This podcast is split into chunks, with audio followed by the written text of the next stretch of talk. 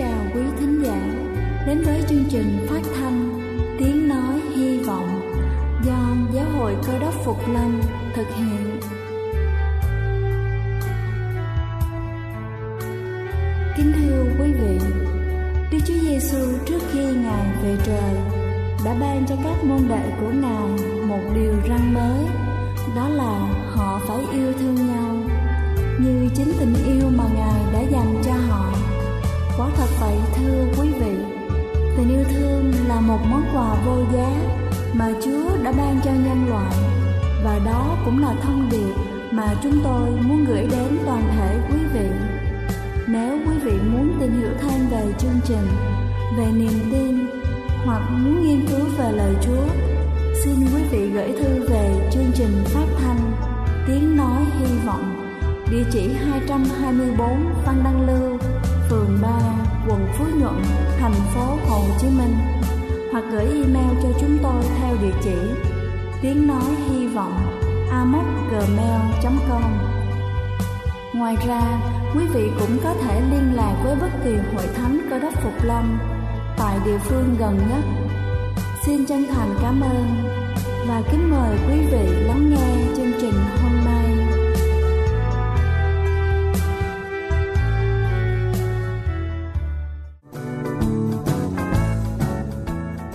Kính chào quý vị thính giả trên khắp cả nước. Kính thưa quý vị, đột quỵ là một cấp cứu y tế đe dọa đến tính mạng xảy ra khi dòng máu lên não bị gián đoạn hoặc là ngừng hoàn toàn.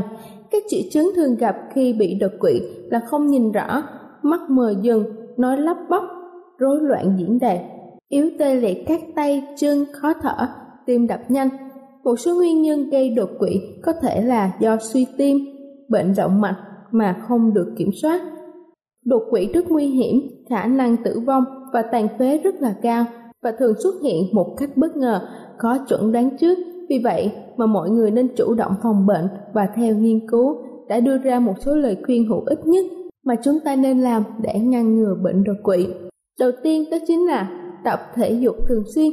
Tập thể dục là một phép lạ mang đến cuộc sống khỏe mạnh, vận động thể chất đều đặn sẽ giúp cho chúng ta đốt cháy calo, giữ cho huyết áp ổn định và điều quan trọng nhất là làm giảm nguy cơ đột quỵ. Thứ hai là giảm cân. Theo một số nghiên cứu, những người thừa cân có nhiều khả năng bị đột quỵ. Vì vậy, điều quan trọng là chúng ta nên giữ chỉ số BMI ở mức ổn định. Thứ ba đó chính là kiểm soát huyết áp. Những người có mức huyết áp cao có nguy cơ cao bị đột quỵ. Tăng huyết áp là một trong những nguyên nhân hàng đầu của bệnh đột quỵ nó được coi là một kẻ giết người thầm lặng. Thứ tư đó chính là kiểm soát đường huyết. Lượng đường trong máu cao, kéo dài ảnh hưởng đến mạch máu, là nguyên nhân tiềm ẩn gây ra cơn đột quỵ. Hãy giám sát đường huyết một cách thường xuyên và đến bác sĩ kiểm tra nếu lượng đường trong máu cao. Thứ năm đó chính là bỏ hút thuốc. Thực tế cho thấy rằng những người nghiện hút thuốc có nguy cơ cao dẫn đến đột quỵ. Thứ sáu đó chính là chế độ ăn uống lành mạnh nên có một chế độ ăn uống cân bằng để bảo vệ mình khỏi những cơn đột quỵ. Hãy tránh xa những đồ ăn nhanh và tăng cường rau xanh, hạn chế thịt đỏ. Chế độ ăn lành mạnh không chỉ ngăn ngừa đột quỵ mà còn giúp chống lại các bệnh mãn tính khác. Thứ bảy đó chính là giám sát mức cholesterol, kiểm tra về mức độ cholesterol xấu thường xuyên là việc làm không thể thiếu khi phòng ngừa bệnh đột quỵ. Mức cholesterol xấu tăng cao sẽ khiến cho chúng ta nhanh chóng phải đối mặt với các bệnh về tim và đột quỵ. Thứ tám đó chính là tránh stress. Stress là một trong những nguyên nhân hàng đầu gây ra bệnh tim và đột quỵ. Nó được biết là tác nhân gây hại cho các mạch máu, hệ thống tim mạch và tăng nguy cơ cao đột quỵ. Và cuối cùng đó chính là hạn chế rượu bia. Các buổi chè chén say xưa sẽ làm hại đến sức khỏe của chúng ta. Các chuyên gia tin rằng uống quá nhiều rượu sẽ khiến cho chúng ta đối mặt với nhiều bệnh tật, trong đó không thể không kể đến bệnh đột quỵ bất ngờ. Kính thưa quý vị, tôi vừa trình bày xong những điều nên hết sức lưu ý để ngăn ngừa bệnh đột quỵ.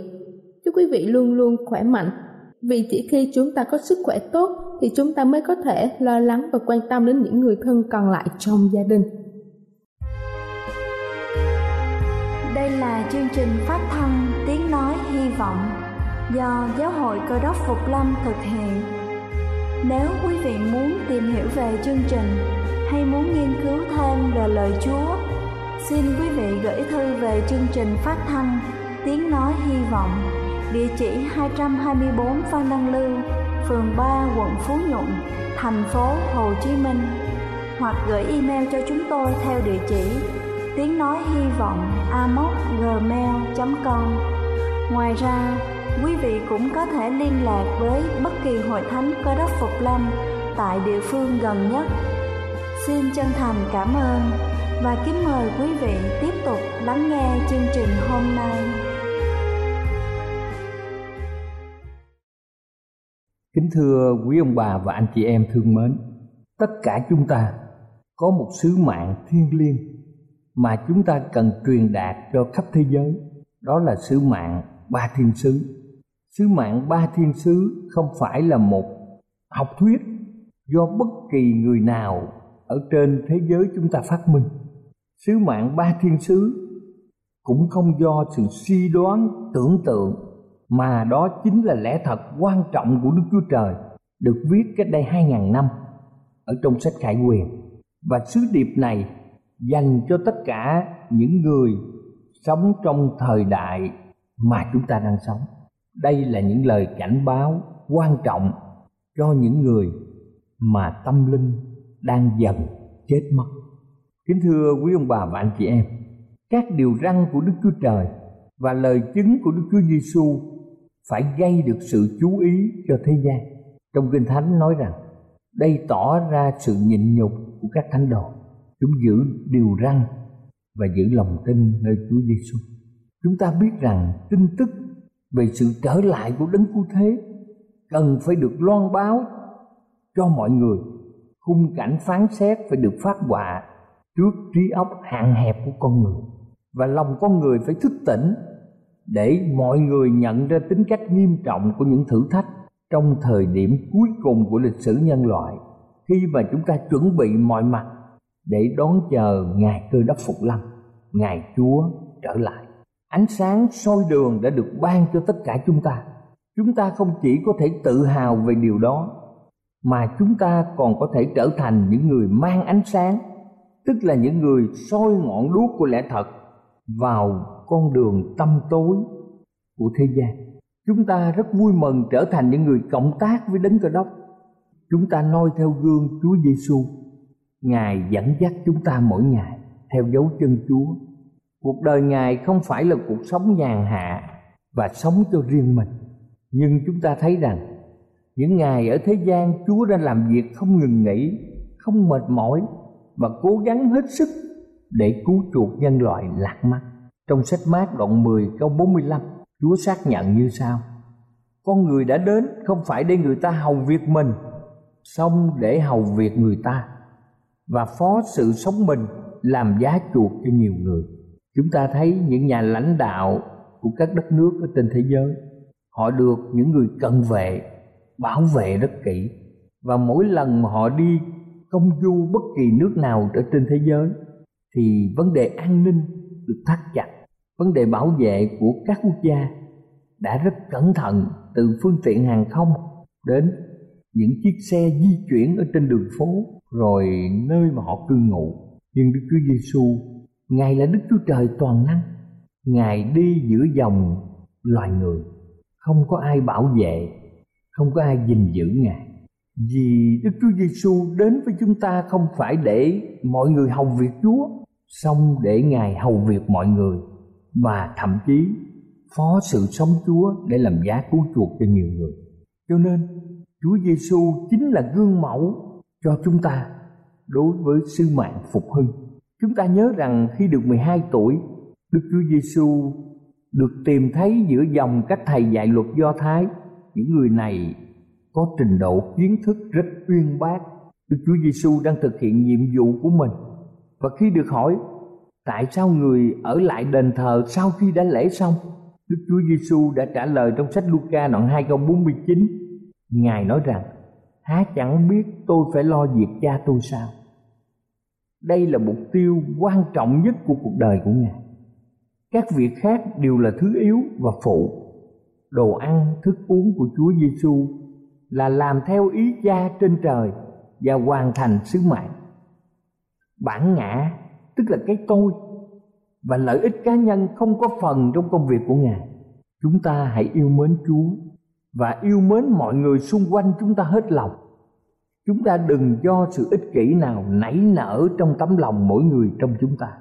Chúa Giêsu đã bày tỏ trong văn đoạn 9 câu 4 Trong khi còn ban ngày, Ta phải làm trọn những việc của đấng đã sai ta đến. Tối lại thì không ai làm việc được.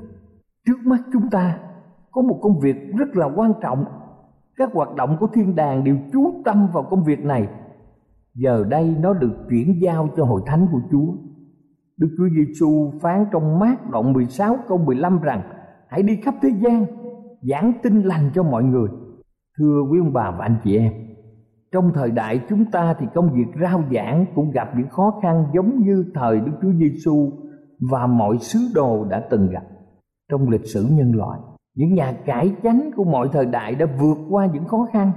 Vậy chúng ta hãy đặt mọi ước nguyện của mình bên Chúa, rồi hãy tiến bước bằng một đức tin vững vàng vào lời Kinh Thánh và tình yêu của Đấng Cứu Thế. Chúng ta muốn vào một căn nhà, chúng ta phải có chiếc chìa khóa. Như vậy thì chìa khóa nào để có thể phục hưng được sứ mạng của chúng ta? Chúng ta biết rằng công việc của các môn đồ của đấng cơ đốc là dạy dỗ và hướng dẫn cho mọi người đi rao báo, cho ai cũng biết đến tin tốt lành tin tốt lành là tin gì? Kính thưa quý vị, người ta gọi là tin lành. Ở chữ tin tốt lành. Tin tốt lành về điều gì? Về sự hy sinh và sống lại của Đức Chúa Giêsu, ngài là đấng cứu thế gian này. Mỗi một linh hồn tiếp nhận tin lành sẽ cảm biết được mình nhận nhiệm vụ long trọng trước mặt Đức Chúa Giêsu để dạy người khác con đường cứu rỗi. Tinh thần đó cho thấy chúng ta có sức sống nhưng về điểm này có sự thờ ơ rõ rệt trong hội thánh chúng ta ngày hôm nay đó là lý do tại sao trong đời sống của những người tin Chúa ngày nay lại không có thêm sức mạnh tâm linh mạnh mẽ. Nếu chúng ta làm những gì mà đấng cơ đốc đã chỉ định, như các môn đồ ngày xưa kia đã làm, họ đưa nhiều người đến với lẽ thật, chúng ta sẽ cảm thấy cần thêm nhiều kinh nghiệm, cần có kiến thức về những điều thiêng liêng sâu rộng hơn và chúng ta cảm thấy đói khát sự công bình. Mọi người trong chúng ta sẽ nài xin Chúa để có một đức tin vững mạnh và để tâm linh chúng ta được vững chãi ở trong Chúa. Khi chúng ta chạm trán với những chống đối và thử thách, sẽ đưa mọi người chúng ta đến với Kinh Thánh là lời của Chúa và sự cầu nguyện. Rồi mọi người chúng ta sẽ tiến bước cùng làm việc với Đức Chúa Trời. Chúng ta sẽ cùng mở Kinh Thánh, nói cho mọi người biết về lẽ thật của Chúa. Mọi người sẽ lớn lên trong ân điển và trong sự hiểu biết lẽ thật chúng ta có dồi dào kinh nghiệm sống ở trong lẽ thật thưa quý ông bà và anh chị em cho nên mọi người chúng ta hãy làm việc không chỉ ở trong hội thánh ở trong các buổi học kinh thánh thì chúng ta mới nhận những ơn đặc biệt của Chúa. Nhưng kính thưa quý ông bà chị em, dầu những nỗ lực yếu ớt nhất của một người có tình yêu không ích kỷ sẽ ban nhiều ơn phước và sẽ nhận được phần thưởng lớn. Chúng ta hãy làm những gì mà chúng ta có thể làm. Rồi chúa sẽ tăng thêm ta lâm tăng thêm khả năng cho chúng ta. Chúng ta đừng suy nghĩ rằng điểm nhóm của mình nhỏ bé, không thể gây ảnh hưởng đến bất kỳ người nào ở trong xã hội. Và điểm nhóm không thể làm những việc lớn trong lúc này. Đừng ai diện lý do đã có nhiều người tài năng đủ sức gánh vác sự nghiệp. Chúng ta đừng nghĩ rằng chỉ có các mục sư truyền đạo chức viên hội thánh thì mới có làm được công việc rao giảng lệ tập. Nhưng mọi người chúng ta, ai nấy sẽ làm phần việc của mình.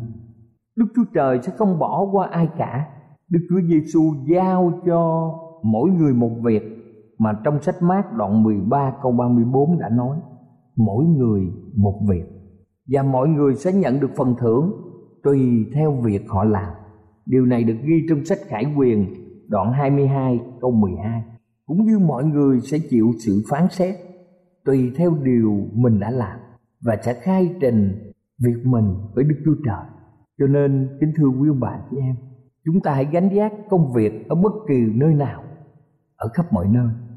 Chúng ta hãy làm việc ở nơi gần nhiều người nhất, những người đang sống ở xung quanh gia đình chúng ta chúng ta gọi là những người hàng xóm láng giềng, những người làm công việc chung với chúng ta ở nơi công sở, những người bà con thân quen với chúng ta. Và những người mà chúng ta có cơ hội quen biết họ. Cho dù công việc mà chúng ta tưởng chừng như là nhỏ bé, không được ai khen ngợi, chúng ta hãy làm công việc do sự vinh hiển của chúa mà làm và vì sự tốt lành cho mọi người với một mục đích đúng đắn và lời cầu nguyện nghiêm túc. Chúng ta hãy để cho cái bản ngã chúng ta, tức là cái tôi của mình chìm mất đi trong khi chúng ta làm việc cho đấng đã chết để chúng ta được sống.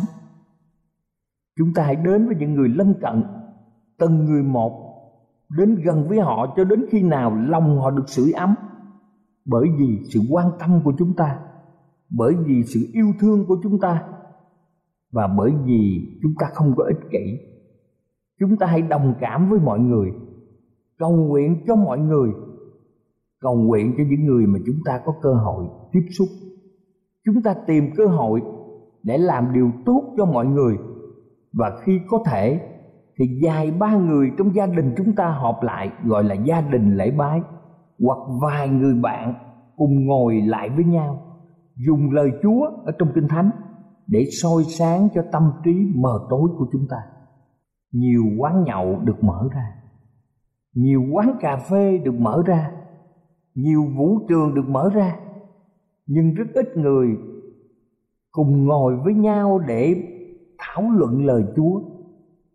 Nếu những nhóm người thảo luận về lời Chúa được mở ra, chúng ta thấy xã hội sẽ được bình yên và đất nước sẽ vô cùng phát triển và đạo đức ở trong xã hội sẽ được nâng lên một tầm rất là cao. Kính thưa quý vị, chúng ta hãy lưu ý, Chúa là đấng toàn năng. Chúa là Đức Chúa Trời là đấng sáng tạo, Ngài còn là đấng cứu thế. Chúa là đấng phải trả món nợ thay cho mọi người và chúng ta được đặt ân lớn nhất là được làm việc với vua trên muôn vua, chúa trên muôn chúa của vũ trụ này. Cho nên mỗi người trong chúng ta đừng hờ hững khi nói chuyện với những người xung quanh. Chúng ta hãy sống mà người Việt Nam nói rằng hãy đối xử tử tế với nhau. Để làm gì? Ở trong một Cô Rinh Tô đoạn 9 câu 22 nói rằng Cứu chuộc được một vài người không cứ cách nào Và muốn được sự phục hưng phát triển Phải bắt đầu và muốn cho sự phục hưng được phát triển, thì thưa quý bà chị em, phải bắt đầu từ mỗi cá nhân. Khi điểm nhóm và hội thánh được phục hưng, điều đó có nghĩa là đã có những cá nhân tha thiết tìm cầu ơn của chúa. Khi một người đói khát lời chúa, họ cầu xin bằng đức tin và họ nhận được ơn của ngài. Người này sốt sáng làm việc, cảm thấy hết sức tin tưởng vào đức chúa trời thời kỳ phấn hưng đến với lòng họ. Mọi người sẽ không thờ ơ trước những công việc mà chúng ta phải gánh vác, những kế hoạch lớn được sắp đặt đúng lúc và chính nỗ lực của mỗi cá nhân như quan tâm tới mọi người quan tâm tới gia đình quan tâm tới hàng xóm quan tâm tới đồng nghiệp và quan tâm những người đồng đức tin sẽ đạt đến một kết quả còn hơn những gì mà bản thân chúng ta dự đoán. Kính thưa quý bà chị em, như vậy thì những người thành công nhất trong công việc tìm kiếm linh hồn là những người sẽ không tự phụ về khả năng của mình. Họ rất khiêm nhường. Chúa cần phải lớn lên và chúng ta cần phải nhỏ đi. Mọi người sẽ bước đi bằng đức tin và sự khiêm tốn và quyền năng của chúa cùng với sự nỗ lực của họ sẽ hành động trong lòng những ai mà họ kêu gọi để nhận biết tội lỗi và những người đó sẽ được biến đổi cuộc đời. Chính Chúa Giêsu làm công việc này. Nhờ các mối giao tiếp cá nhân, Chúa Giêsu có thể đến gần với những người mà Ngài muốn cứu giúp. Chúa không chờ cho toàn thể tín hữu tập hợp lại. Chính mỗi cá nhân là những người rao giảng lẽ thật quan trọng nhất người đàn bà Samari bên giếng nước đã nghe những lời tuyệt diệu ở trong gian đoạn 4 câu 14 phàm ai uống nước này vẫn còn khát mãi. Nhưng uống nước ta sẽ cho, thì chẳng hề khác nữa. Nước ta cho sẽ thành một mạch nước trong người đó, văng ra cho đến sự sống đời đời. Thưa quý bà chị em, cuộc trò chuyện với người đàn bà samari hèn kém đó thật không vô ích những lời thốt ra từ môi miệng của đức thầy, thiên thượng đã khuấy động lòng người nghe. Và chính bản thân bà đã vui mừng đón nhận. Bà cảm thấy được quyền năng từ bản tánh, thuần khiết của chúa và ảnh hưởng của thiên đàng. Cùng với lời nói về lẽ thật, lòng của người đàn bà samari này tràn ngập niềm vui trọn vẹn. Bà đã quên mất mục đích ra giếng nước để làm gì bà vội vàng chạy về báo cho dân làng biết danh tiếng của chúa. Lúc bây giờ nhiều người đã bỏ dở công việc đang làm, tìm đến gặp người khách lạ bên giếng gia cốt mọi người hỏi ngài dồn dập và hăm hở đón nhận những lời giải thích về những điều mà họ hoàn toàn không biết, những điều rối rắm trong tâm trí họ bắt đầu được Đức Chúa Giêsu tháo gỡ. Họ giống những người sống trong bóng đêm, lần theo ánh sáng chợt xuất hiện cho đến khi họ tìm được ban ngày. Dù Chúa Giêsu đang đói bên giếng nước, nhưng công việc của ngài là kết quả lan rộng thành nguồn phước. Những người làm việc cùng chúa sẽ trở thành một phương tiện để đem người khác đến với đấng cứu thế của thế gian. Đó mới chính là những công việc quan trọng nhất. Kính thưa quý ông bà chị em, như vậy, sự phục hưng sẽ kích động sứ mạng và phục hưng sứ mệnh thưa quý ông chị em thương mến công việc của Đức Chúa Trời ở trên thế gian luôn được tiến triển theo phương pháp này. Chúng ta hãy thắp sáng ngọn đèn của mỗi người thì sẽ xua tan được bóng tối.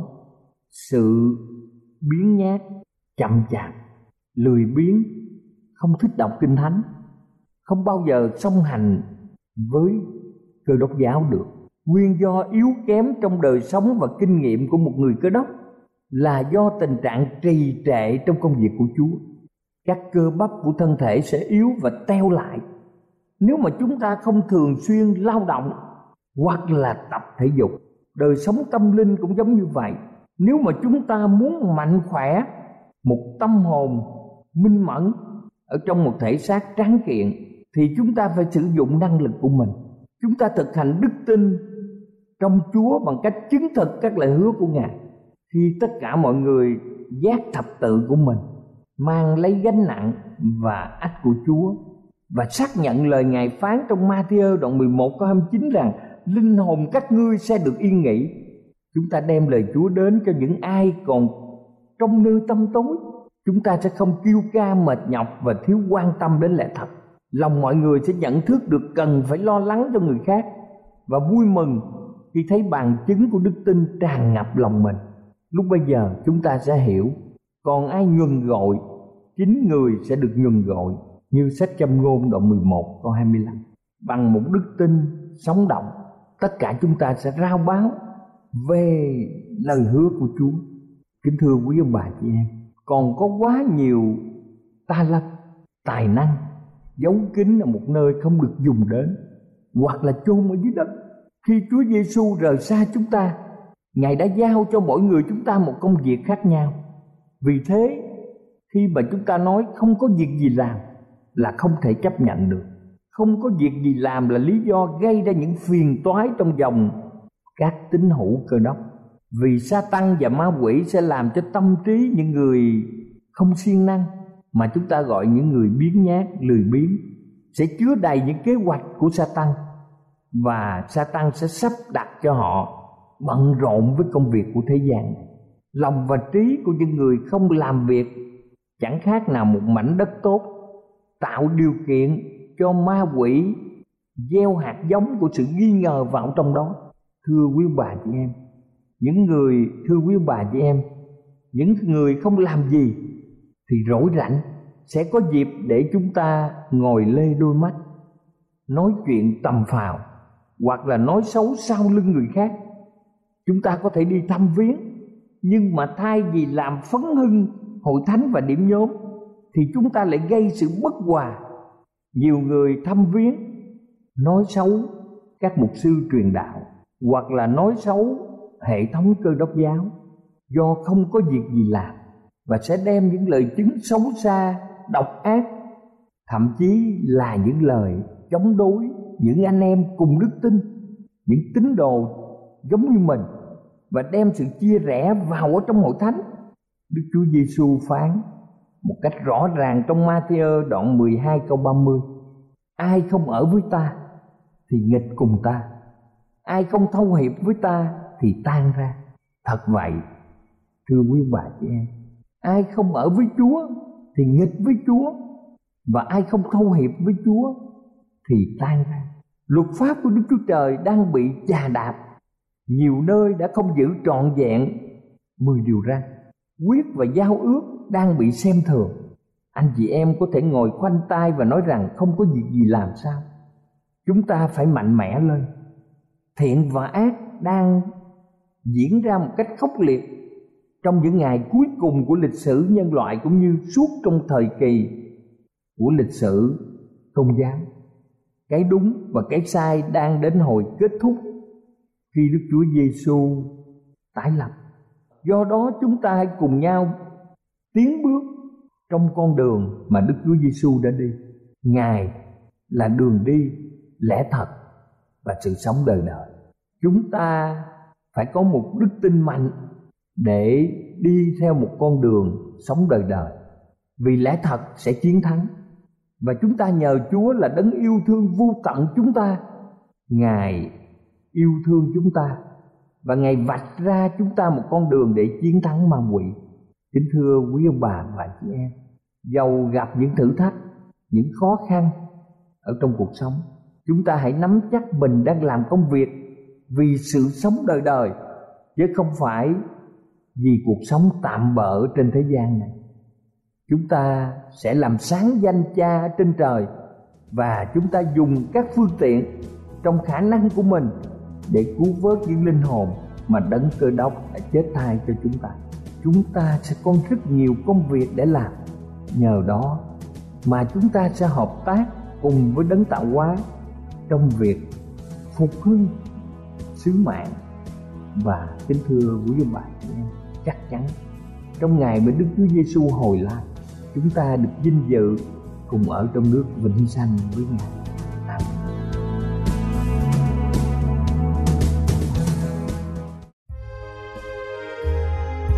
Đây là chương trình phát thanh Tiếng Nói Hy Vọng do Giáo hội Cơ đốc Phục Lâm thực hiện.